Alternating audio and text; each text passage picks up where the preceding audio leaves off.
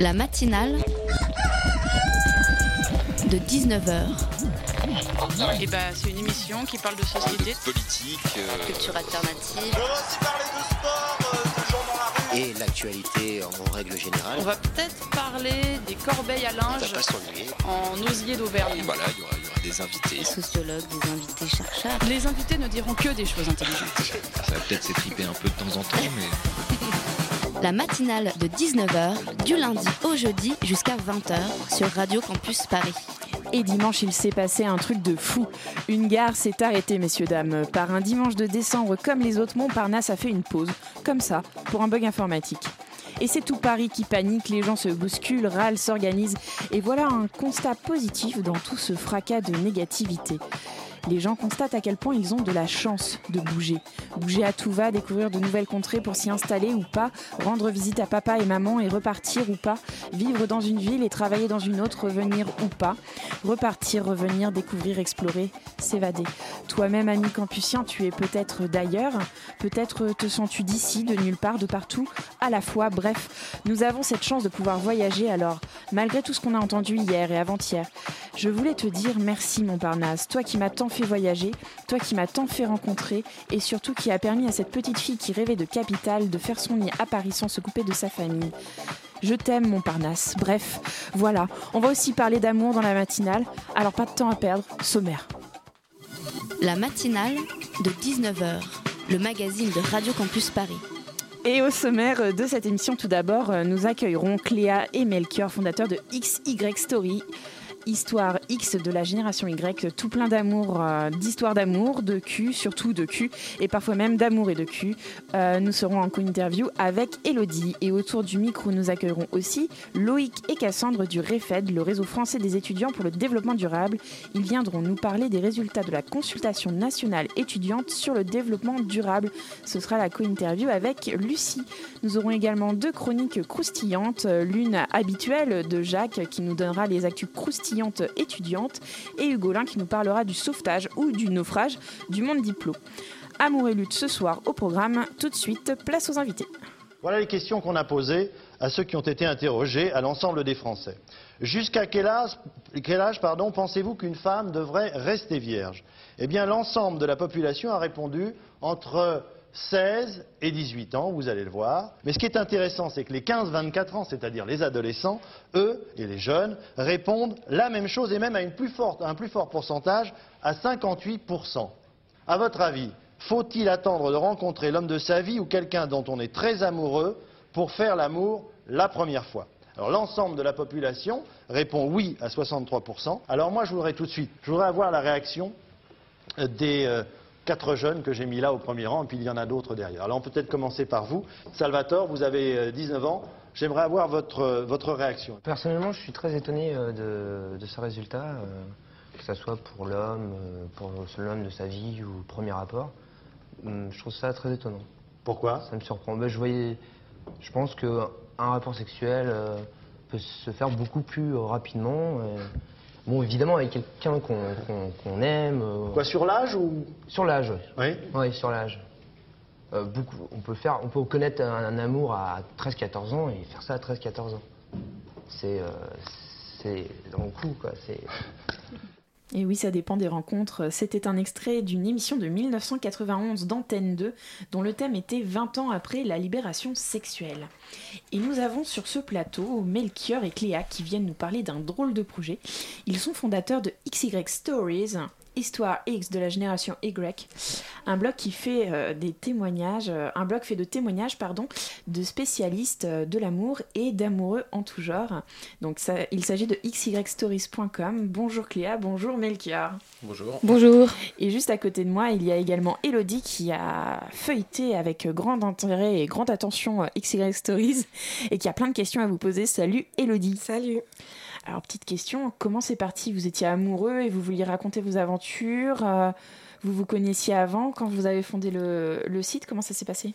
Non, moi j'ai commencé en fait il y a, enfin, il y a longtemps, j'étais tombé sur un recueil de témoignages, c'était un truc de féministe bien, bien engagé, qui euh, parlait de sexualité, d'orgasme, de fantasme, du point G, du prince charmant, de façon super euh, libérée, sans tabou, et moi ça m'a ouvert ma sexualité, j'étais ouais, j'étais devenu plus... Enfin la sexualité avant c'était quelque chose de que... ça se passait quoi et puis je, je suis Ouais. devenu un peu plus actif quoi et puis euh, et puis en fait il y a six mois il y a eu le Sextech Lab le premier hackathon c'est un rassemblement de start-upers là sur Voilà, euh, ouais. autour de la sexualité et c'est là que j'ai rencontré Cléa et que euh, c'est reparti parce que j'avais commencé il y a longtemps le projet et là ça fait six mois qu'on bosse ensemble et qu'on a un nouveau site. Et une rencontre qui transforme tout ça et qui fait que ça devient euh, plus vivant. Exactement, un coup de foudre professionnel entre Melchior et moi. Ah, c'est beau. C'est beau. Comme quoi, ça arrive. hein. Ça arrive, coup de ouais. foudre euh, professionnel. Et alors, pourquoi ce besoin de raconter? Bah, ce besoin de raconter, je sais pas, moi j'avais eu, enfin, je m'étais rendu compte, euh, sans le savoir, que j'avais, enfin, que ça avait vraiment, enfin, que j'avais comme le besoin de lire, quoi. Je le savais pas, mais c'est la Ouais. première fois que je voyais des témoignages de Nana qui parlaient sans tabou de, de, de sexualité. Et, euh, et après, j'ai commencé à faire des sondages. Et j'ai vu que les gens aimaient beaucoup raconter les histoires. Et après, je demandais aussi à la fin des sondages, est-ce que vous voulez lire les histoires des, des- des autres participants au sondage? En plus, j'avais des centaines de réponses, donc euh, c'était intéressant. et, euh, et les gens euh, voulaient vraiment avoir les réponses des gens, des, des autres participants. Et, y a- on a eu beaucoup de des gros pavés de réponses à des questions très. Parce que tu as fait un sondage, en fait. Raconte-nous comment ça se passe. J'ai fait plein de sondages. Le premier sondage que j'avais fait, c'était Ouais. pour valider l'idée. Et euh, je me souviens, j'allais bosser chez mon frère. Et à midi, à 11h30, j'ai posté le sondage. Est-ce que vous aimeriez voir des témoignages? Quels ont été vos problèmes en, en cherchant des infos sur Internet, ce genre de choses Et euh, je, je suis revenu 5 heures après. Et j'avais, euh, j'ai cru que j'avais 50 réponses. En fait, j'en avais 550 euh, en juste 5 heures. Quoi. Et du coup, les, beaucoup d'adresses mail, des gens très encourageants qui disaient trop bien votre projet, etc. Du coup, euh, j'ai avancé. C'est ce qui fait l'originalité de votre blog aussi, les, les sondages. Est-ce que vous avez réussi à trouver ce qui explique le, le plaisir du sexe avec tous ces sondages différents? Justement, nous, ce qu'on veut montrer, c'est qu'il n'y a, pas de normes et que chacun est différent. Et, euh, on, a, euh, on a 500 réponses différentes à euh, comment donner plus de plaisir à son mec ou à sa meuf. Et c'est ça qui est beau, justement. Nous, c'est qu'on veut montrer qu'il n'y a pas de. Tous les, tous les articles, euh, trois, trois conseils pour, euh, pour faire une bonne fellation, trois conseils pour euh, donner l'orgasme directement. Ben, en fait, c'est c'est Ouais. du flan, ça marche pas. Et justement, nous, c'est par les témoignages qu'on veut montrer C'est que. putaclic, en fait. Exactement, c'est que chacun, chacun est libre de vivre sa sexualité différemment et que même, même on peut se poser des questions est-ce que je suis normale? On nous a beaucoup posé la question est-ce que je suis normale si je suis comme ça? Et bah ouais, t'es normale parce qu'il y en a, il y a- il y, a des dizaines de personnes qui sont comme toi et en lisant l'expérience des autres, on se rend compte que qu'on est qu'on est normal et que tout va bien. Ouais, j'ai lu, lu euh, une ou deux, euh, justement, un ou deux témoignages. Il y en a un qui m'avait marqué, c'est euh, ce mec qui disait J'étais avec une fille, elle avait ses règles, c'était sa première fois, elle a été surprise que ça me dérange pas et, et qu'on fasse l'amour quand même, et même que je lui fasse un cuni. Et, et c'est vrai que ça, c'est clairement, enfin, tu vois que ça fait du bien à des gens d'en parler, quoi, tu vois. Je pense qu'il est utile votre, euh, votre euh, blog. Ouais, c'est ce qu'on dit, euh, pardon, c'est ce qu'on dit aux investisseurs. Nous, on est une start-up d'utilité publique et euh, que ouais, on veut œuvrer euh, pour des sexualités plus épanouies, euh, pour euh, juste plus de bonheur quoi dans, dans la société et, et juste le fait d'en parler, ça fait du bien aux gens et voilà. Et est-ce que l'un et l'autre, en dehors du blog, euh, vous parlez régulièrement euh, de cul, euh, de ces questions-là Oui, parce que là, pour le moment, c'est sous l'anonymat, donc on ne sait pas quels sont vos témoignages. Ouais, on en a fait des témoignages, moi j'en ai fait pas mal, euh, ouais, enfin bon, Clé aussi. Mais euh, ouais, moi j'ai commencé, mais j'ai justement j'ai commencé super, enfin, enfin je trouve super tard parce que j'ai commencé peut-être à, à partir de 22 ans, on en parlait un peu plus sérieusement. Avant c'était ouais, t'as couché avec cette meuf, machin. Tu te dis oui, c'était bien, euh, c'était pas bien, mais c'était aucun pas dans le détail. quoi, surtout tu pas. parles jamais de conseils, mais ni de problèmes quoi. Et, Ouais. Et euh, pour les mecs c'est super dur de parler des problèmes et je me rends compte encore maintenant. Tu tu, c'est un jamais problème de entendu pas un mec, euh, vas-y, tu me donnes des conseils, j'arrive pas à faire jouer ma nana. Enfin, tu vois, c'est un truc, une phrase que t'as jamais entendu de la part d'un mec. Et du coup, euh, mais ce qui est marrant, c'est que dans les questionnaires, on a énormément de réponses de nana, c'est 70% de réponses de nana. Ouais. Et par contre, dans les utilisateurs, on a, on a plus ou moins égalité, voire un peu plus de mecs, ce qui est assez marrant. J'étais persuadé, moi, que ça, ça, ça allait être plus des nanas qui allaient euh, Ouais. chercher des infos. Et mais tu crois fait, que les filles, elles ont tendance à plus parler de leurs problèmes entre elles ou pas? Moi, ça me paraît une, une évidence, mais après, je j'ai pas de chiffres. Là, j'ai pas fait les stats là-dessus, mais, euh, mais il me semble que. Mais en plus, non, on pourrait retrouver parce qu'on a fait. On a eu au moins 10 000 réponses à, à 10, 15 sondages, quoi. Le dernier, les derniers qu'on a eu, on avait 2000, 2500 réponses en 24 heures. C'est. Ouais. Les gens, ils adorent, quoi. Ils sont fans d'un truc de fou, quoi. Et l'anonymat, l'anonymat, tu crois que c'est une évidence ou à, une, à, une- à un moment, tu t'es posé la question est-ce que. euh, Enfin, vous vous êtes posé la question tous les deux est-ce que. euh, allez, on passe. Euh, on lève le masque. Ouais, non, pour l'instant, c'est pas du tout à l'heure du jour. Je pense que les gens ont pas du tout envie. Peut-être dans, dans 5 ans, peut-être ça sera normal de parler de, de sodomie, de, de je sais pas quoi, euh, en, en public ou en profil Facebook. euh, J'ai fait éjaculer ma meuf, j'en sais rien, mais. euh, pour l'instant, euh, je pense que les gens, ils ont pas trop envie de. On va, on va peut-être mettre des pseudos pour que les gens puissent mettre des commentaires, qu'il y ait une vraie interaction entre les gens Ouais, Pour que intéressante. tu puisses croiser les expériences, dire ah c'est la même meuf qui a fait ça et Ouais, peut-être pourquoi pas. Ouais. Non, les gens sont pas pas prêts encore et, euh, et même on voit sur Facebook, on n'ose pas trop encore euh, parler vraiment euh, crûment de cul parce qu'on se dit que les gens ont leurs grands-parents, euh, leurs petites sœurs et que du coup, euh, du coup, faut faire attention et, et, euh, et voilà, même, ça reste- même euh, entre potes. Hein. Ouais, mais même entre potes, hein, même on- c'est ce que disait Melchior, on parle jamais de problème, on parle juste, euh, j'ai, On parle des trucs cool. on parlait de trucs Ah cool, là mais là, pas des c'était trop problèmes. bien hier. hein. Ouais, exactement. Est-ce qu'il vous arrive de ne pas publier certains témoignages ou de, répondre à la personne pour reformuler? On, nous, on, non, on modère tous les témoignages. Enfin, tout le, enfin, tout le concept du site, c'est vraiment la modération, la fiabilité. euh, justement, c'est pour ça qu'on bosse avec des sexologues et ce genre de choses. Parce que c'est justement le, tout le problème avec Doctissimo. Tout le monde a été sur Doctissimo à poser des questions et tu mets deux Ouais, heures à trouver des réponses. Tu sais Puis même pas si mal à la tête et tu finis avec un cancer de la prostate. Quoi. Ouais, ouais, non, mais c'est clair. ça, tu, tu, tu crois que t'as le cancer en plus. Mais. euh, ouais, je sais plus. Ouais, non, en fait, on, on relit tout et il y a des trucs qu'on met pas, soit qui sont un peu trop euh, misogynes ou euh, un peu se- trop sexistes, euh, ou alors il y a trop de fautes d'orthographe et du coup, euh, comme euh, bah, on, pa- on passe euh, allez, une heure ou deux, deux heures par jour à relire les témoignages. euh, ah ouais, point-là, il y en a autant. Ouais, a- on en a pas mal en stock en fait, c'est qu'on les récolte par, par les sondages justement et Ouais. euh, on passe un peu de temps euh, régulièrement à chaque semaine pour lire et les trucs où il y a trop de fautes euh, on met pas, mais en général on met à peu près tout l'idée c'est qu'on met pas de filtre, pas de filtre, juste on, on, on enlève les fautes, on reformule quand c'est mal. euh. Mais dans l'ensemble, il y a très peu de trucs euh, Ouais, super, ouais. euh, enfin, sexistes, euh, racistes. euh, Ouais. On met des trucs qui sont, euh, enfin, de mecs qui vont, euh, limite, qui mais vont bon. euh, un peu dénigrer les nanas, mais je pense que c'est intéressant aussi. De... Putain, si t'as jamais vu de mecs qui, étaient, qui dénigraient les nanas, bah t'en vois. Enfin, l'important c'est de montrer aussi la Ouais. diversité. euh, Malgré tout, l'idée c'est pas de montrer que euh, une façon euh, de faire sexualité qui est bien. L'idée c'est de montrer, voilà, il y en a qui aiment comme ci, il y en a qui aiment comme ça, et Voilà. et il y a Ça des gens qui sont machos et des gens qui sont moins machos. euh, et on monte, il y a, y a un. Moi j'ai un mec, il fait. On lui parle, ouais, est-ce que t'aimes bien la sodomie? Il fait, ah oui, bah j'ai pas essayé, mais je suis, je suis tellement fan des vagins pour l'instant, je suis jeune, euh, que j'ai pas envie, quoi. Et tu te dis, Bah ah ouais, tous les mecs, tu crois qu'ils aiment la sodomie, mais en fait, bah le mec, il fait, oh non, moi je m'en fous, euh, je suis tellement fan des vagins, j'ai 20 ans, enfin bon. euh. Pour l'instant, pas envie. non, mais tu vois, l'idée c'est de montrer, voilà, on a tendance à penser tous les mecs c'est des dragueurs, ils pensent qu'à enculer leur meuf, je sais pas quoi, alors qu'en fait. euh, non, non, enfin, il y, en a- il y en a, oui, mais il y en a plein, euh, c'est des timides, ils osent rien faire, enfin, tu vois, Oui. montrer qu'il y, a- ouais, il y a toutes les façons de faire et de vivre. Souvent, ça parle euh, des envies, d'un côté, de l'autre, euh, selon les sexualités. Est-ce que vous avez euh, de- perçu euh, une espèce de conseil qui permettrait de par- parler de ses envies avec son, avec son partenaire? Ça, c'est, on n'a on a pas trop apporté, abordé les, les problèmes, enfin les, les questions autour de- du couple et de la libido. Enfin, c'est, c'est plus difficile parce qu'on est sur la génération Y et du coup, euh, enfin plutôt des jeunes et du coup, euh, il y a moins de gens en couple euh, établis depuis longtemps et puis en plus, on sait même pas. euh, Enfin, on a peu de poser de questions. euh, Enfin, on a posé, j'ai posé quelques questions autour de la libido, mais pas tant que ça. Ouais. Mais bon, ça, ça va arriver parce que c'est, un des problèmes majeurs, je pense. Mais il y a quand euh, même beaucoup de, de gens qui témoignent et qui disent euh, pour moi, euh, la communication c'est la clé, il faut parler avec son mec, il faut parler avec sa meuf, il faut débriefer après avoir fait l'amour. Et ça, du coup, on- les gens donnent des conseils aussi en racontant leur, leur vie sexuelle. Et euh, le fait de beaucoup communiquer, beaucoup parler, ça revient, ça revient beaucoup. Et autant chez les mecs que chez les meufs d'ailleurs. Ouais. Enfin, sûrement un peu plus chez les nanas, mais il y a quand même plein de mecs qui disent euh, la, commu- la communication, le consentement. Enfin, voilà. ça-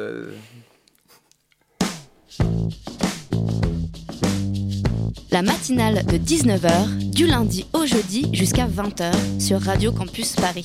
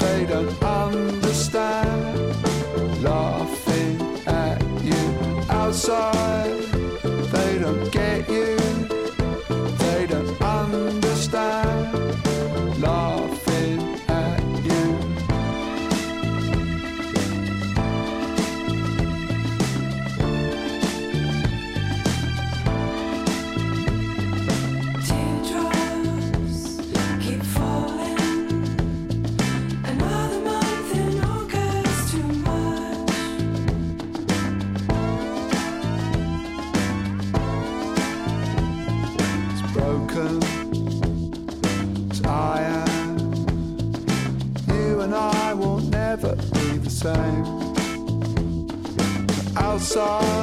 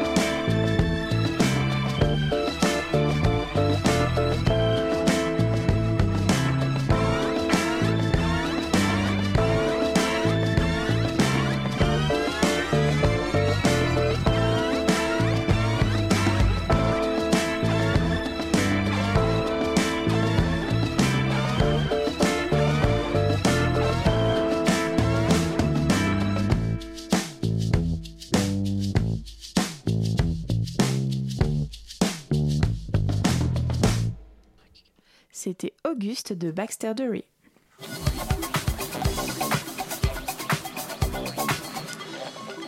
Et nous sommes toujours avec Melchior et Cléa qui sont les fondateurs de xystories.com, histoire X de la génération Y. Euh, on était euh, en train de parler euh, tout à l'heure des témoignages nombreux qu'ils ont reçus par sondage. Est-ce qu'il y a des catégories Parce que les, les- justement, les témoignages sont construits par catégorie, sont classés par catégorie, qui marchent mieux que d'autres. Par exemple, est-ce que règle, euh, c'est euh, un truc qui marche et vous avez énormément de témoignages dedans par rapport à Plan A3 ou euh, Cunilingus, ou je sais pas? On n'est pas euh, super au courant de ce genre de choses. Je sais que Fantasme, c'est un des trucs qui, qui, qui plaît beaucoup, et pourtant Ouais. c'est assez compliqué d'avoir des, des témoignages de fantasmes. Bah, Je pense que c'est parce que les gens ont des problèmes aussi avec leurs fantasmes, à les accepter, à, Ils ont envie de savoir s'ils sont normaux. Voilà, c'est un peu Une toujours le catégorie truc. qui quoi. marche bien, c'est euh, l'orgasme. En Ouais. gros, euh, parce qu'il y a beaucoup de gens qui se demandent euh, sur Google, euh, une des phrases les plus tapées dans le- pour le- à propos du cul, c'est euh, comment j'ai un orgasme euh, ou comment donner un orgasme euh, à, à ma meuf. Je n'arrive pas à avoir d'orgasme. Je n'arrive pas à avoir d'orgasme. Du coup, on a pas mal de témoignages sur l'orgasme. Euh, bah, nous, on a c'est vrai qu'on a beaucoup de catégories. On aimerait bien qu'elles soient toutes Ouais. fournies et comme ça fait bon pas. Ça fait pas très très longtemps qu'on a commencé. euh, elles sont pas toutes fournies, mais euh, on a des, des trucs assez larges. Il y a quoi d'autre qui peut marcher? Fellation cunilingus, euh, il y a pas mal de témoignages aussi. Mais sinon, maintenant, l'idée là, nous, c'est de aussi euh, mixer avec les articles. On a, parce qu'on a commencé à sortir des articles de, de Ouais. sexologues, de blogueurs, de sociologues. Oui, parce que vous travaillez Et, là euh, avec des spécialistes aussi. Ouais, en gros, on a un, un des plus grands sexologues de France euh, qui est notre mentor, qui, qui- qu'on va interviewer régulièrement. Lui, il a depuis 40 ans l'Institut de sexologie, donc c'est- il a du bagou. Quel est, quel est votre lien avec lui? Comment il s'appelle? Il s'appelle Jacques Weinberg et c'est c'est vraiment, je crois, un peu le, le précurseur de la sexologie moderne, en, contemporaine en France. là. il est depuis 60 ans, euh, voilà. Et, euh, et lui, on, vient, on va l'interviewer toutes les semaines, toutes les deux semaines. On a quelques questions à lui poser. Il nous répond. On l'enregistre et ensuite, à partir de ça, on fait des articles. euh, Enfin, pour l'instant, on est au début, mais euh, c'est ça qui va se passer. euh, interview, on fait des articles à partir de ce qu'il a fait. Il, modère. Comme il modère le reste, l'idée, c'est d'avoir vraiment un truc voilà, où il y a des vraies infos fiables ou des points de vue, parce que les points de vue, c'est pas. Peut pas les remettre en question. C'est ça. Et j'avais imprimé quelques-unes de vos, quelques-uns de vos témoignages. On peut peut-être en lire un ou deux ensemble. Est-ce que vous voulez les lire ou Oh là là. Pourquoi pas, ouais. Pourquoi pas Ça vous dit? Alors j'avais euh, Sexe, drogue et rock'n'roll, In the mood for love ou Que pour faire l'amour. Alors, que pour faire l'amour Simplement, j'ai une paire de chaussures Christian Louboutin. Je ne suis jamais sortie avec. Je la porte que pour faire l'amour. Sympa. Ça c'est marrant, des petits, Ça, c'est fé- marrant, des ouais. petits trucs fétiches. Sex, drogue, rock'n'roll. J'ai baisé avec ce mec magnifique dans les backrooms d'un club underground, au milieu de gays qui taillaient des pipes à tour de rôle à un type, et qu'un mec de 50 ans. Ah bah j'ai pas la fin. T'as pas la fin, mais parce que c'est Cléa qui l'a. Ah merde. Et qu'un mec de 50 ans. Que j'avais rencontré avant est venu nous offrir de la coke qu'ils ont sniffé sur mes fesses et moi. Je l'ai trouvé Sur mes fesses et moi, sur le torse de mon date. Bon, ça c'est un peu osé. Mais, Enfin, voilà. mais on a T'en tous as des rigolotes, t'en as des osées, t'en On as, a des trucs mignonnes. très romantiques, très mignonnes, des trucs Voilà. un peu plus trash. C'est pour ça que j'avais mis les chaussettes. Je me suis dit, on voit un petit peu de trash, on voit un peu de chaussettes. Non, mais l'idée vraiment, Voilà. c'est de parler de sexualité de façon euh, ludique. libéré quoi, pas de filtre, on dit tout, euh, on... on dit son ressenti et, euh, et voilà quoi. Eh ben, c'est cool en tout cas. Est-ce que tu voulais dire quelque chose Euh, Par exemple, euh, quand les témoignages demandent des, des conseils, euh, j'ai vu qu'on ne pouvait pas toujours commenter. Est-ce que vous les prenez en compte pour republier d'autres témoignages derrière ou des, certains articles? Pour l'instant, c'est un peu subtil de faire ça, mais l'objectif serait vraiment de faire ça. Là, on a mis en place une foire aux questions où on met justement de manière super brute les réponses qu'on a eues, genre 200 réponses à comment tu fais un bon cuni. Et, euh, et après, euh, et l'idée c'est que les gens ils puissent poser une question et qu'après nous on va la poser à tout le monde et qu'on répond à, à travers les, les réponses des gens. Après ensuite l'idée c'est vraiment, euh, mais bon pour l'instant on n'a pas trop de questions parce qu'on on est, on est au début euh, et que les gens sont, pour l'instant ils lisent, ils, ils se renseignent. C'est un média quoi, le média tu vas pas écrire des choses, enfin c'est faudrait qu'on remette un peu en place le site pour donner plus envie de poser des questions, d'écrire des choses. euh. Mais ouais, à terme, on voudrait aussi que les gens puissent commenter les articles et les stories, mais là, on l'a pas encore mis en place, mais, enfin, on, y pense quoi. L'intérêt c'était vraiment euh, sans commentaire, c'est- ça veut dire sans jugement, c'est-à-dire que tu, tu balances ton témoignage, on va pas dire ah ouais toi tu, tu penses comme ça, tu penses comme si. Et c'était vraiment notre marque, enfin à la base c'était vraiment ça le truc, c'est une plateforme sans jugement où tu peux parler et lire sur la sexualité. Ouais, c'est ça. si on rajoute les commentaires, il y a toute une histoire de modération qui peut être compliquée. Bon après, euh, Ouais, on va. on Puis, en- Quand ça- euh, quand c'est compliqué, Jusqu'à quel point monde, tu euh. filtres euh, ou pas, euh, ouais, c'est- c'est compliqué. Et du coup, vous avez des stories aussi. C'est-à-dire qu'il y a des euh, histoires, par exemple, euh, c'est l'histoire d'un mec, un mec de 20 ans, un mec gay, et puis ça commence chapitre 1, à suivre chapitre 2, etc. C'est euh, c'est- des chroniqueurs à vous, des... C'est oui, un jeune qu'on a rencontré récemment là, qui, qui a commencé justement une rubrique. C'est l'histoire d'un jeune de 20 ans gay et qui va justement raconter la première fois qu'il a dit à ses parents, la première fois qu'il est sorti en boîte gay, la première fois que première sodomie, j'en sais rien, ce genre de choses pour du storytelling pour euh, comprendre qu'il y a des gens ils vivent la même chose que toi et qu'ils les vivent bien quand toi tu les vis mal, que des gens ils vont se dire euh, ils sont normaux alors que toi tu te dis t'es pas normal et pour euh, ouais ça, ça- c'est vraiment une méthode psychologique de de lire des choses de gens qui sont un peu Ouais, similaires. en gros, pour, on a des experts, mais on a aussi des jeunes. ce Lucas qui a 20 ans et qui, qui est journaliste, qui écrit très bien et qui a envie de raconter son histoire. Du coup, c'est une autre manière de, de se renseigner sur la sexualité. Et aussi, nous, l'idée, c'est qu'on veut pas du tout être hétérocentré. On veut parler aux gays, aux lesbiennes, aux pansexuels, euh, aux bisexuels, aux trans. Ou Et, juste euh, pour un soir. Voilà, exactement. Euh, et du coup, euh, l'idée de- d'avoir cette chronique d'un d'un mec, de- d'un mec gay, euh, on se dit que ça, ça peut vraiment être pas mal pour, pour montrer qu'on on parle à tout le monde et que voilà. Est-ce que vous deux, vous vous souvenez la, la première fois que vous avez parlé de cul À qui vous avez parlé Qu'est-ce que vous avez raconté Quelles étaient vos questions?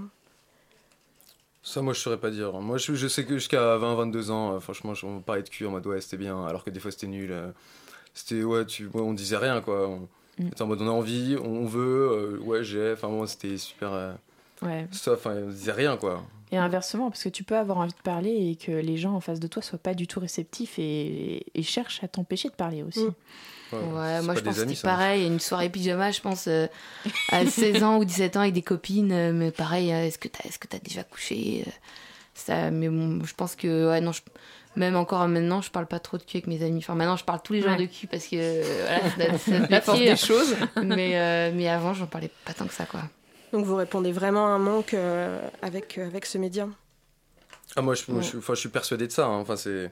Mais parce que de toute façon, il y, a y plein de gens, ils ont pas d'amis déjà, donc euh, de toute façon, pour parler de cul, c'est compliqué quand t'as. Enfin, pas ou peu d'amis, hein, je sais pas non plus. D'amis euh, au sens euh, intime, fort du terme. Voilà déjà parce que c'est sûr tu vas pas en parler dans le bus quoi mais euh, si t'as peu d'amis ou des gens si t'es dans des dans certains milieux c'est pas enfin parler de ses problèmes c'est encore plus dur que dans d'autres quoi. Il y a des trucs trop intimes qu'on peut pas dire. Oh il y a des trucs non il y a des trucs trop tabous euh, qu'on- de ce C'est trop tabou, ça sera jamais trop intime. Si, parce que la sexualité, c'est quand même, euh, c'est quand même très intime. C'est un truc qu'on- qu'il faut vivre et que raconter, ça, c'est, c'est même difficile. Donc c'est vrai qu'il faut faire un peu la, la part des choses entre euh, ce que j'ai envie de raconter, euh, ce qui est intime et ce que je peux faire partager aux autres. Mais euh, c'est pas parce qu'on en parle qu'il y a plus d'intimité. Enfin, c'est... Et alors, on, on disait justement tout à l'heure que euh, le but n'était pas de donner une manière de faire, mais en même temps, on voit que on retrouve des conseils justement dans votre euh, dans votre blog. Est-ce que justement, c'est le but aussi, c'est que les gens se libèrent et puissent aussi aller attraper deux trois conseils à droite à gauche euh, par le sexologue, par exemple?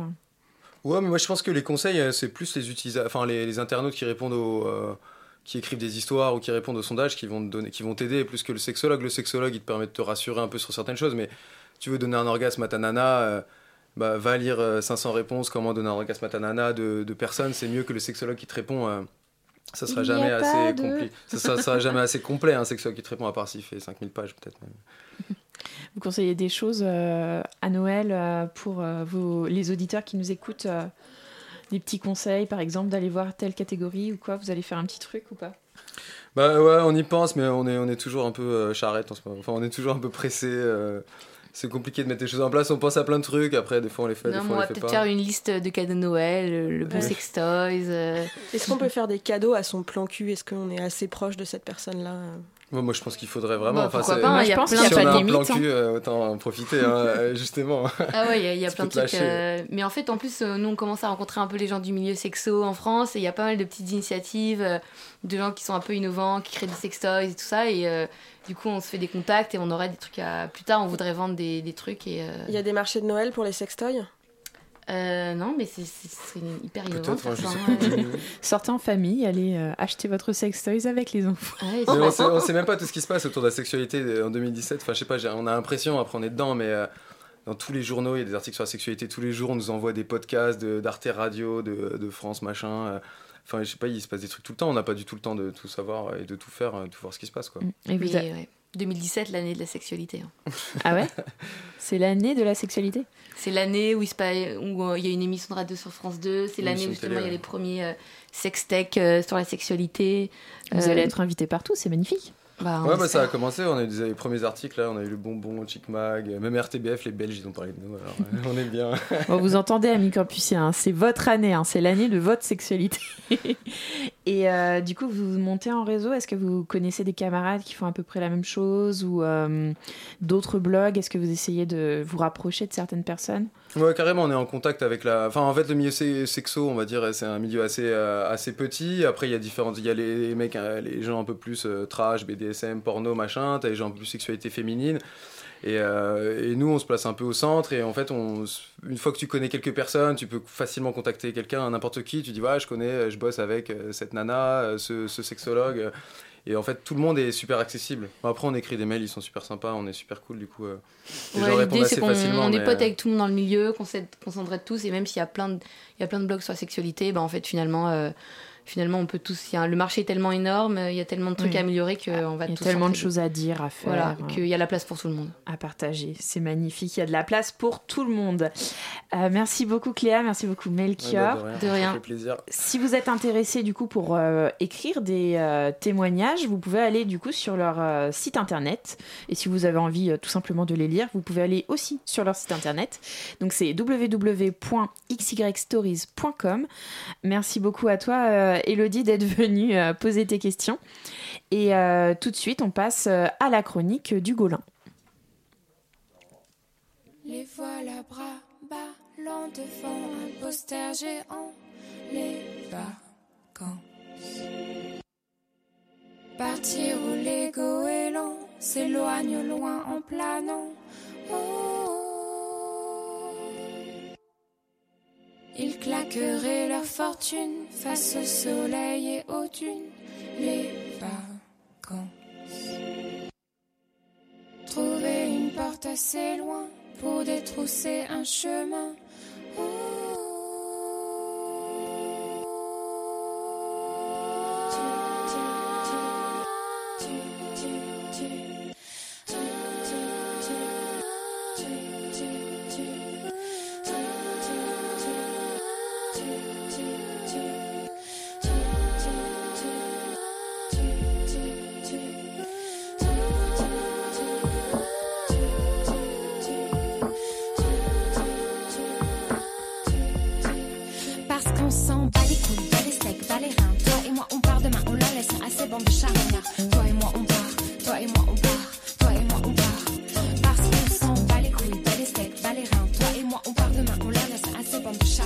toi et moi on part, toi et moi on part, toi et moi on part. On sera les rois sur la route de la fortune, le bitume brûlé par la force de la gétu. Ne verra rien d'autre que mes longs cheveux volants, face au soleil, le vent, dans la lumière, le temps. N'est plus ce fichu bing qui te fait entrer du bling bling. Dans les poches sur le ring, brise le dring ding. Le matin c'est la rosée, le midi on est posé, l'après-midi on ira jouer. À la vie parce qu'on s'en bat les couilles, pas les secs, pas les reins. Toi et moi on part demain, on la laisse à ces bandes de charognards.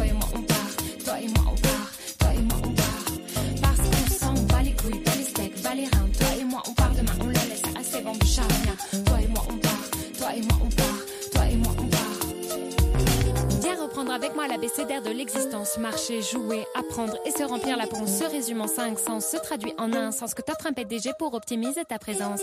PDG, plus du gland, intérêt pour les grands financiers, affligeant, j'ai toujours peu d'argent. On se barre le temps d'estimer par le recul. En quoi ça sert la société, la course à la pécune? Qu'est-ce qu'on s'en bat les couilles, bat les steaks, bat les reins. Toi et moi on part demain, on la laisse à ces bandes de charognards.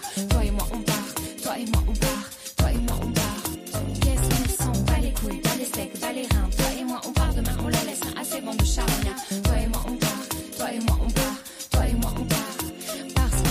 Bat les couilles, bat les steaks, bat les reins. Toi et moi on part demain, je t'offrirai la lune sur le chemin. Je t'offrirai les dunes, les étoiles et les riens. Pour que tes yeux débordent de joie et enfin que l'insouciance en somme chaperonne ton destin. Que les idées les bonnes illuminent ton chemin. Quand les autres se bornent à poser sous leurs mains des claviers claviers morts, nous la vie se restreint. Écoute la cloche sonne, c'est fini, prends ma main. Les sirènes détonnent et les hommes pour un rien. C'est quand l'orage tonne que fou s'égare les chiens. Il faut quitter la zone, aujourd'hui c'est demain. Je me fiche du cyclone parce que écoute-moi bien. Les bras levés au ciel, l'avenir incertain. Courir pauvre gazelle, ça me semble un peu vain. Ce qui me donne des ailes, c'est ton rire au matin. Et je m'en bats les couilles, bats les steaks, bats les reins. Toi et moi, on part demain, on leur laisse à ces bandes de charognards. Toi et moi, on part, toi et moi, on part, toi et moi, on part.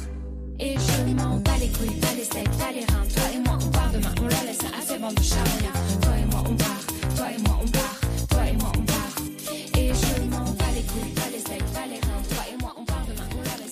C'était Vacances de Auré. La matinale de 19h du lundi au jeudi jusqu'à 20h sur Radio Campus Paris. Et nous sommes avec Hugolin qui vient nous parler euh, ce soir euh, d'un article paru dans le monde diplomatique du mois dernier. Ouais, absolument. Alors en fait, c'est un article qui s'appelle Appeler une victoire par son nom, donc déjà tout un programme. Euh, alors petit rappel historique. Alors l'histoire commence en 2009. À cette époque, tous les médias à peu près sont en crise en France. Alors il y a une baisse des abonnements, une baisse des revenus publicitaires, explosion de la concurrence, problème d'adaptation numérique, etc. Il n'y a plus d'argent. Il n'y a plus d'argent. Et du coup, le monde diplo échappe pas du tout à la, à la règle. Trois ans de perte, ça sent vraiment la casse. Son autonomie financière est en péril et par là même son indépendance. Au même moment, il y a des grands philanthropes, c'est pas facile à dire, à français, dire. qui profitent des pertes de rentabilité de la presse pour racheter à tour de bras la plupart des médias. Sauf que le monde diplo, à l'époque, c'est vraiment pas sexy. D'abord, c'est un mensuel, c'est assez cher, franchement ancré à gauche, très intellectuel, et surtout, c'est un pavé. 30 pages à peu près, avec des universitaires, des intellectuels, des scientifiques, assez pointus. Et pas trop de quoi intéresser Bolloré ou Arnaud, quoi. Ouais, exactement. Et à l'époque, le monde diplo, il décide quand même de choisir le, de saisir le taureau par les cornes et lance un grand appel à tous leurs, à tous leurs lecteurs. Alors, il leur demande d'acheter plus régulièrement le journal, de s'abonner, de faire un don. Les appels aux dons sont relancés tous les ans à la période de Noël. Et en plus de ça, le journal, il mène une réflexion sur son médium et remet en question un peu le monde de l'information. Par exemple, en 2010, il paraît un article qui s'appelle euh, L'information gratuite n'existe pas. Et dans celui-ci, ils expliquent que bah, malgré le semblant de gratuité, la presse en ligne, eh ben, elle génère bien de l'argent à notre insu via la pub, le référencement, la vente de données numériques. À l'époque, eh ben, ils étaient un peu les seuls à s'en émouvoir. Oui, même ceux qu'on retrouve dans les métros d'ailleurs. Ouais, exactement. Et alors aujourd'hui, on en est où? Alors, eh ben, écoute, dix ans plus tard, la situation, on la connaît à peu près. Les grands euh, médias français, donc par exemple Le Monde, Le Point, L'Express, Libération, ils appartiennent tous à une poignée de millionnaires qui pratiquent régulièrement le chantage à l'emploi pour toucher des subventions d'État. Et en plus de ça, euh, ces brillants euh, propriétaires mettent largement en péril la crédibilité des canaux d'information. Alors, on a pu le voir récemment avec, par exemple, Le Monde, c'était Bernard Arnault, à Canal avec Bolloré, ou pendant la campagne présidentielle. De son côté, le monde diplo, eh ben, il est toujours là. Il n'a pas été racheté et ses chiffres, euh, ses chiffres sont en progression pour la troisième année consécutive. Donc là, en 2016, ils ont fait plus 10%. La tempête est passée. Le journal ne renouvelle donc pas son appel aux dons annuel. Et évidemment, il est toujours possible de faire un don, mais c'est plus euh, le, le journal ne dépend plus de la générosité des lecteurs. D'où le titre de l'article. Et du coup, on en retient quoi de cet article? Bah écoute, euh, déjà bravo à eux. Et puis ensuite, euh, moi ce qui me choque, c'est qu'une partie des citoyens prend conscience que bah, rien n'est gratuit et que la consommation est un acte politique. Tout un journal indépendant est engagé.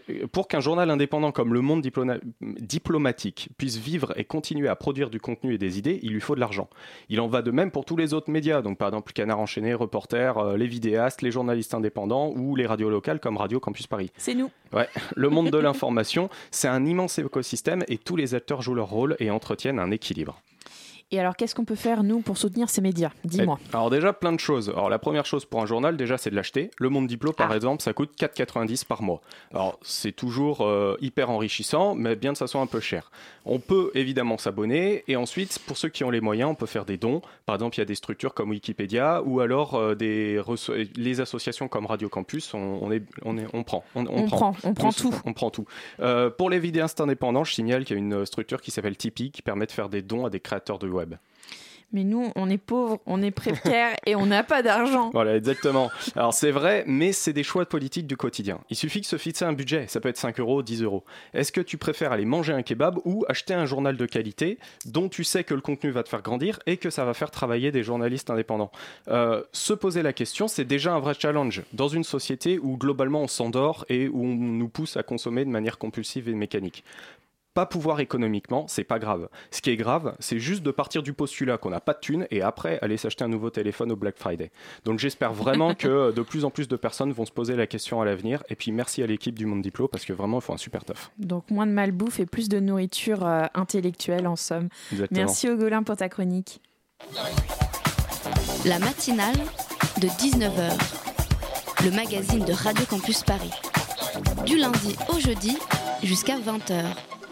Et Loïc et Cassandre sont arrivés sur le plateau. Ils viennent du REFED, le réseau français des étudiants pour le développement durable. Comme chaque année, ils ont réalisé une consultation nationale étudiante sur le développement durable. Pardon. Bon, pour aussi, on va pas se mentir. Le rapport est sorti fin novembre pour faire un état des lieux du rapport des étudiants au développement durable, justement. Bonjour Loïc et bonjour Cassandre. Bonjour. Et avec nous sur le plateau, évidemment, il y a Lucie, fidèle bénévole. Coucou, coucou Lucille. Bonjour. Alors, euh, bah, la première question, en quoi consiste cette consultation? Les gens veulent savoir. Comment avez-vous demandé leur avis aux étudiants? Euh, bah alors, premièrement, la consultation, elle est euh, tous les trois ans.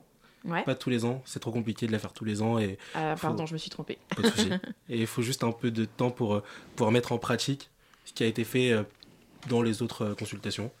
Et euh, du coup, bah, la consultation nationale étudiante, c'est un- une consultation du coup qui permet aux étudiants de s'exprimer, de donner leur avis sur euh, les sujets, enfin sur le développement durable, sur les enjeux dans la société et sur le campus. Ouais, alors concrètement, tu fais quoi? Tu vas les voir dans la rue, euh, sur le campus, en leur disant écoute, tu veux participer? Ou tu veux répondre à deux, trois questions rapidement? Ou alors il y a des formulaires, on, on fait ça en ligne Comment ça se passe? Euh, c'est des formulaires qui sont en ligne du coup. Ouais. C'est possible d'aller les voir, mais d'aller les voir, mais c'est un peu compliqué du coup. Non, non, mais c'est Parce pour que- savoir comment tu as Ouais, ouais. récupéré ces, ces avis, justement. Et du coup, bah, on est, enfin, en fait, on a, on a juste, euh, on a sondé au maximum les étudiants grâce à, à nos newsletters, grâce aux assos membres du réseau qui ont communiqué auprès des, des étudiants. Et euh, on a eu aussi des partenaires relais, dont Radio Campus Paris et Radio Campus. euh, Trop partenaire. Concrètement, comment vous les choisissez, vos étudiants? Euh, bah, c'est un questionnaire qui est ouvert à tous les étudiants pour justement être représentatif de la population étudiante. Mais vous avez pas peur que du coup ce soit un certain type de population qui aille vers ce questionnaire-là? Oui, parce que si par exemple, moi, je trouve ça vraiment génial, le développement durable, je vais avoir tendance plutôt à répondre au questionnaire, alors que si je m'en fiche complètement, je vais pas accorder deux minutes de mon temps à le remplir. Mm. Bah, oh, ça, c'était euh, quelque chose qui a été justement euh, Soulevé Ouais. Ouais. Et euh, donc, ce qu'on a fait, c'est qu'on a essayé d'être euh, un maximum euh, lisse sur euh, le questionnaire. En fait, on a fait en sorte que le terme développement durable ne soit abordé qu'à un certain moment euh, de la consultation. Ouais. Donc déjà, ça permet d'éviter d'avoir directement des personnes sensibilisées à ce sujet-là. Est-ce que tu crois que c'est comme le féminisme? Par exemple, il y a des gens qui se diront Ah, le féminisme, c'est vraiment nul. Alors qu'au final, si tu leur poses la question Est-ce que vous êtes pour plus d'égalité entre hommes et femmes? Ils te répondront oui. C'est juste que le mot leur plaît pas. Ouais, c'est ouais. Moi, je suis d'accord. T'es d'accord, Cassandre? Ouais, en fait, pour la, pour la consultation, on a aussi utilisé tout en- dans toutes nos communications une communication très neutre, en lien, euh, justement, on ne voulait pas l'accès trop au développement durable pour éviter que, euh, bah, justement, ce, ce parti pris, entre guillemets, euh, et que, euh, et que certains étudiants euh, complètement euh, hors de ce sujet-là ne veulent pas y répondre. Donc, c'est pas une, une façon de les piéger, je dirais pas ça, mais euh, on a vraiment tenu à ce que notre communication à l'externe, soit le plus neutre possible. euh, et donc, on n'a pas pris des codes couleurs, par exemple, sur le verre, on n'a pas récupéré tout ça, enfin, tous les clichés qu'on peut avoir autour du développement durable. On est parti sur quelque chose de beaucoup plus ouvert. Et, euh, et du coup, on a eu 10 500 et quelques réponses. Ouais. Euh, C'est plus- beaucoup quand même. C'est pas mal, ouais. C'est la, c'est la première fois qu'on avait autant de répondants. En Ile-de-France ou sur toute la France? Sur toute la France, ouais, sur toute la France. Euh, je saurais pas dire le nombre exact qu'on a eu en Ile-de-France, mais, euh, mais en non, tout cas, mais- sur toute la France, c'était 10 516 exactement, pour être précis. N'oublions pas les 16 derniers. Voilà, tout à fait. Euh, Tu crois que justement euh, ça fait peur le développement durable? C'est quoi qui fait qu'il y a une barrière euh, de certaines euh, personnes à dire non, pas le développement durable? Pas encore, pas les écolos. Alors, je pense pas. En tout cas, au niveau des étudiants, je pense pas. Et c'est ce qui a été démontré dans la, dans la consultation, en tout cas sur les 10 516 réponses qu'on a pu avoir. Euh, je crois que c'est 73% des étudiants euh, veulent passer plus de temps à se questionner en fait sur, euh, sur la question du développement durable. Et c'est pas forcément des étudiants qui sont dans des cursus en lien avec l'environnement ou, ou le développement durable ou l'économie sociale et solidaire. Donc ça, c'est déjà un point positif pour le coup. On pense pas que ces 73% ont peur du développement durable. Euh, après, Loïc, je sais pas si tu as d'autres. euh, Hmm, non, enfin, de ce que j'ai pu voir, euh, enfin, quand je, je- j'analysais les résultats, du coup, c'était que les étudiants, ils ont un rapport totalement particulier au développement durable, selon eux. En fait, ils perçoivent le développement durable totalement différemment par rapport au reste de la société. En fait, le développement durable, pour eux, c'est une solution pour, pour éviter que le monde s'écroule. Et c'est pour euh, améliorer euh, bah, le- la, la vie des générations futures. C'est un plan catastrophe quoi. Euh, un à dire c'est une On est opportunité euh, ouais c'est plutôt une opportunité pour euh, développer d'autres alternatives au système actuel qui de toute façon euh, court à sa perte Finalement, quand on regarde un peu euh, les résultats, on se rend compte que la plupart des jeunes euh, pensent le développement durable surtout sur le point euh, écologique. Donc, euh, est-ce que vous, au niveau des retours que vous avez eus, euh, vous pouvez constater quand même que il faut un apprentissage plus fort, euh, donner plus de moyens d'apprendre euh, que finalement le développement durable, c'est aussi plus euh, basé sur les faits sociaux. euh. Ouais, ça, ça, ça a été un manquement. On, a réalisé ça au moment de l'écriture du rapport, que euh, les étudiants qui avaient été sondés, ils par exemple la question homme-femme, pour le coup l'égalité homme-femme, c'est c'est une question du développement durable. Ça fait partie des 17 o- objectifs de développement durable qui ont été lancés en 2015, je crois. Ouais. C'est ça Euh, et que la, donc la question génération, euh, enfin pardon, euh, égalité homme-femme n'était pas du tout pris en compte et même à la lecture des résultats, on se rendait compte qu'une grande partie euh, des, des sondés étaient surpris de constater qu'en fait les, les questions d'égalité homme-femme faisaient partie aussi du développement durable. Bah, moi ça me Et- surprend. Pour euh, c'est quoi le rapport? Bah, le En rapport, l'égalité entre les hommes et les femmes, ça fait qu'on va euh, plus s'intéresser au développement durable? Enfin, quel est le lien? Bah, en fait, l'égalité homme-femme va permettre déjà d'être dans une société qui est plus solidaire, qui est peut-être plus humaine. Et donc, ça Ah. englobe aussi forcément euh, le- un des objectifs du développement durable, puisque ça comprend euh, tout ce qui est. alors, les objectifs, les ODD, euh, comme on les appelle, c'est euh, c'est quelque chose qui est très large. Ça peut avoir en lien avec l'économie, avec euh, le, la paix dans le monde, avec euh, l'alimentation, avec l'énergie. C'est quelque chose qui vraiment englobe toutes les sphères de la société. Et donc, forcément, bah, les humains, nous, les hommes et les femmes. Et, euh, Et ouais. même les enfants. Et les enfants. Et même aussi. les vieux. Et les générations futures. Et les passés. Du coup, si on voit vraiment le développement durable de ce point de vue-là, ça veut dire que ça a un important impact politique. Et est-ce que vous pensez que les résultats que vous avez eus auraient été différents s'ils avaient été réalisés avant la présidentielle? Parce qu'au final, ils ont été faits euh, en novembre 2016, donc c'était avant. Est-ce que vous pensez que ça aurait pu être différent? Si ça avait été réalisé après, plutôt. Ouais, la après, après les campagnes, parce que justement, il y a eu un fort accent euh, sur l'écologie, le développement durable pendant la campagne. Et puis après, juste après, il y a eu quand même quelqu'un au ministère euh, de l'Environnement qui est pas tout à fait euh, anodin. Tout à fait. Euh, alors nous, on a pris le parti euh, de de diffuser vraiment le questionnaire fin novembre, fin 2016 pardon, en octobre, novembre et décembre, euh, pour justement euh, sortir donc les premiers résultats. Euh, on, a, sorti en fait une infographie en mars 2017 qui prenait en fait les gros chiffres, les chiffres les plus parlants de ce que Loïc avait pu analyser en tout cas à, quatre mois après le, questionnaire, la diffusion plutôt. Et on a, on a aussi en fait fait ça pour éviter que notre, la voix des étudiants donc, qui, qui, ressort de tout ça soit un peu noyée justement dans tous les faits médiatiques qu'il y a eu autour de la présidentielle. Donc en fait c'était plus par stratégie parce qu'on s'est dit que si on les sort en mai ou en juin, euh, la, question médiatique, je veux dire la scène médiatique sera tellement occupée par, euh, par, euh, par la France et, et, nos présidentielles qu'on risque en fait de pas, de pas du tout avoir de poids et de pas du tout avoir de voix à ce moment-là. C'est pour ça qu'on a pris ce parti-là.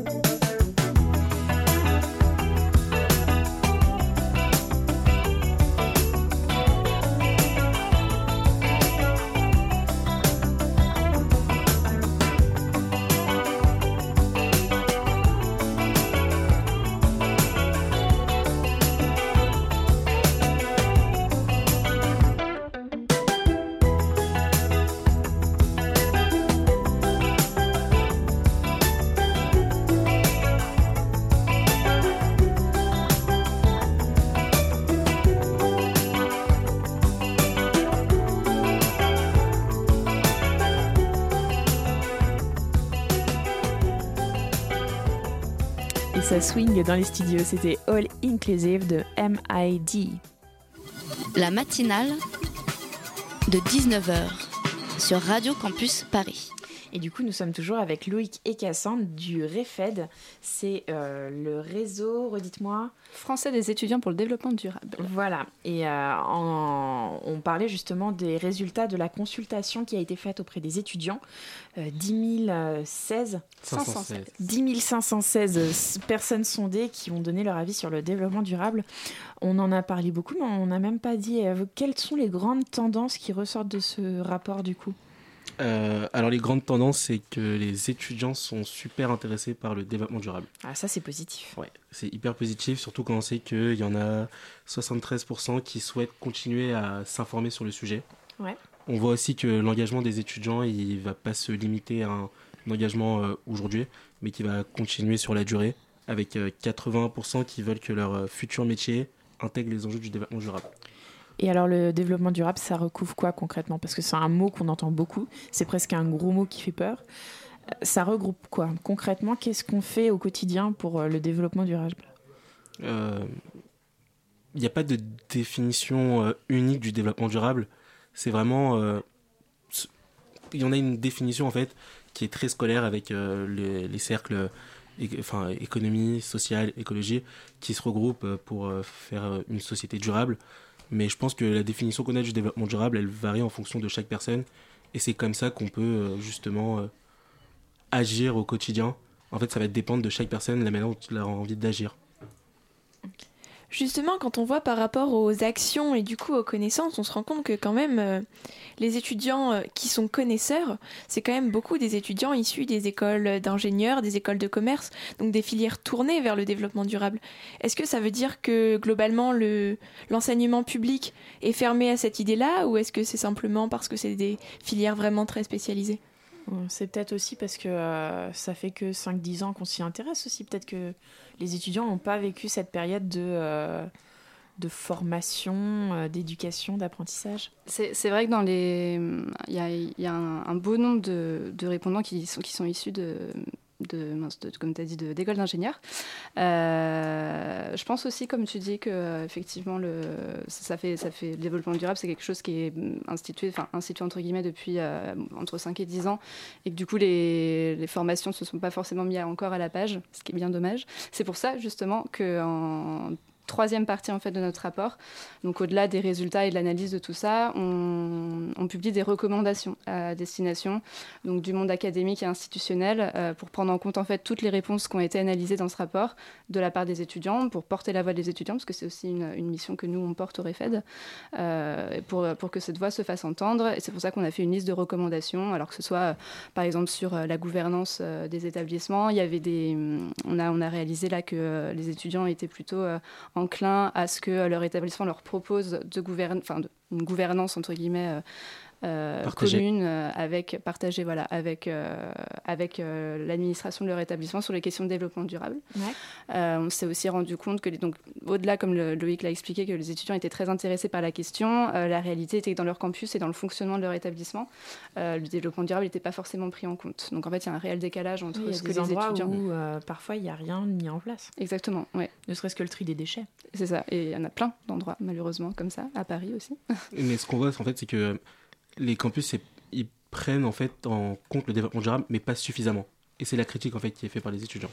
Mais en même temps, il faut, il faut du budget pour pouvoir mettre en place des mesures comme ça. Donc, sachant que les écoles n'ont pas de subvention, est-ce que vous pensez vraiment que même vos recommandations puissent avoir un impact et qu'ils puissent réellement les mettre en place? Surtout dans le public, on voit en ce moment, il y a beaucoup de coupures budgétaires euh, sur euh, les établissements. Ah, Donc, euh, est-ce que vous pensez vraiment que les établissements auront les moyens de s'impliquer? Eh ben, on espère. c'est pour ça qu'en fait, on travaille aussi au REFED et que, comme Loïc l'a très bien expliqué au début, que la, la consultation, on la réalise sur trois ans pour que justement les établissements puissent prendre en compte nos revendications, nos recommandations et que tout notre travail de plaidoyer en fait se passe sur une période crédible. En fait, c'est pour ça qu'on ne peut pas la, comment dire, la diffuser tous les ans puisque euh, on n'aurait pas le temps déjà entre l'analyse des réponses et, euh, et le plaidoyer à côté pour porter la voix des étudiants et, leur avis sur les questions de développement durable dans leur établissement. Ça prendrait beaucoup trop de temps en fait. Et alors, du coup, concrètement, comment on fait pour vous aider Euh, Il paraît qu'il y a un événement euh, en cette fin d'année, ça s'appelle les fins, les fêtes de fin données. C'est ça, petit jeu de mots euh, de. Alors, cadeau pour la fête de, la fête de fin Raconte-nous ça, d'année. Cassandre. Euh, bah, comme euh, Hugolin l'a très bien euh, présenté tout à l'heure dans sa, dans sa chronique, ça fait tout à fait écho. Euh, On lance notre campagne euh, d'appel à dons. Euh, on l'a lancée depuis le 1er décembre, euh, donc vendredi dernier. Ça va durer jusqu'à Noël, donc jusqu'au 25. Et ça reprend en fait en mode euh, calendrier de l'Avent les 25 bonnes raisons de soutenir l'engagement étudiant euh, pour des campus plus durables. Donc en vidéo, on, va, on a déjà une pardon, qui est sortie euh, vendredi dernier. On vous présente les six premières raisons. Il y en aura une autre euh, vendredi prochain sur les six autres prochaines raisons. Et comme ça jusqu'au vendredi 22 décembre. Donc vous pouvez aller voir directement les vidéos sur notre site www.refed.org. Et euh, sur nos réseaux sociaux, on les relaie aussi régulièrement. Merci beaucoup à vous deux, Loïc et Cassandre. Merci à toi Merci. aussi, euh, Merci. Lucie.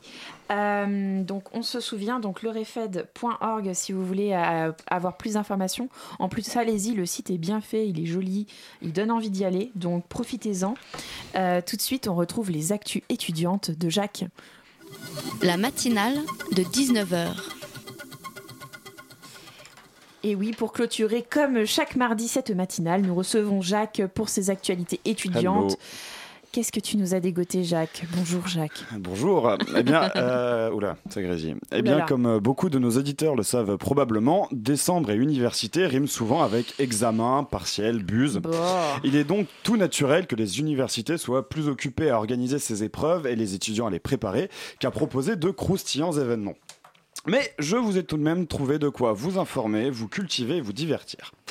Le premier événement est un colloque qui aura lieu à l'université Paris Diderot la semaine prochaine. Un colloque au sujet grave mais nécessaire à l'époque dans laquelle nous vivons. Ça s'intitule Syrie à la recherche d'un monde et ça a pour objectif de créer une réflexion collective sur la manière dont l'histoire de la Syr- Syrie s'est écrite jusqu'ici, continue de s'écrire et pourrait s'écrire dans l'avenir. À partir d'une résistance démocratique qui persiste dans le pays et en exil, à partir des témoignages, des textes, des œuvres et d'un flux inouï d'images. Les intervenants reviendront sur cette impossible révolution, entre guillemets, sur la guerre et l'imbroglio de ses acteurs, sur ses enjeux locaux et globaux, et en amont jusqu'à l'histoire coloniale de cette région du monde nommée Proche-Orient. À travers de nombreuses conférences qui auront lieu sur deux jours, comme euh, l'échec de la politique occidentale en Syrie, une comparaison avec l'Afghanistan et l'Irak, l'invisibilité au long cours des Syriens, ou bien encore de la SDN à l'ONU, le peuple syrien privé d'autodétermination.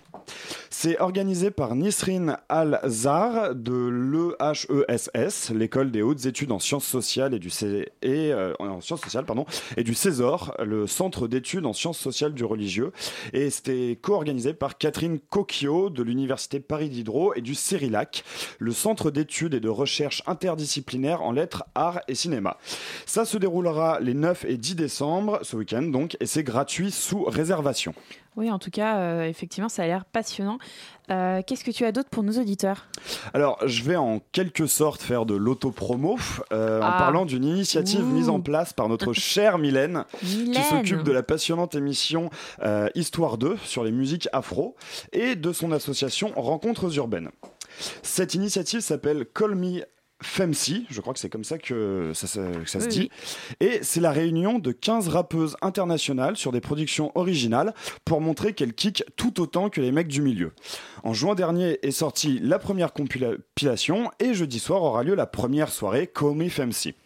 Au programme, des concerts de trois des rappeuses de la compilation. Alors on a Laï qui vient du Royaume-Uni, Medusa qui vient de Tunisie et l'italienne Comagate, mais également une exposition hip-hop Amazon par l'artiste Estia sur les grands noms féminins du rap international. Donc on aura Lauryn Hill, Erika Badu, Queen Latifah, mais aussi sur les guerrières de Londres, Nefertiti ou encore Lady of Rage. Rage pardon. Et il y aura également un live MPC, je sais pas si vous voyez ce que c'est le MPC, c'est les séquenceurs euh, qu'il y a dans le hip-hop, des DJ sets.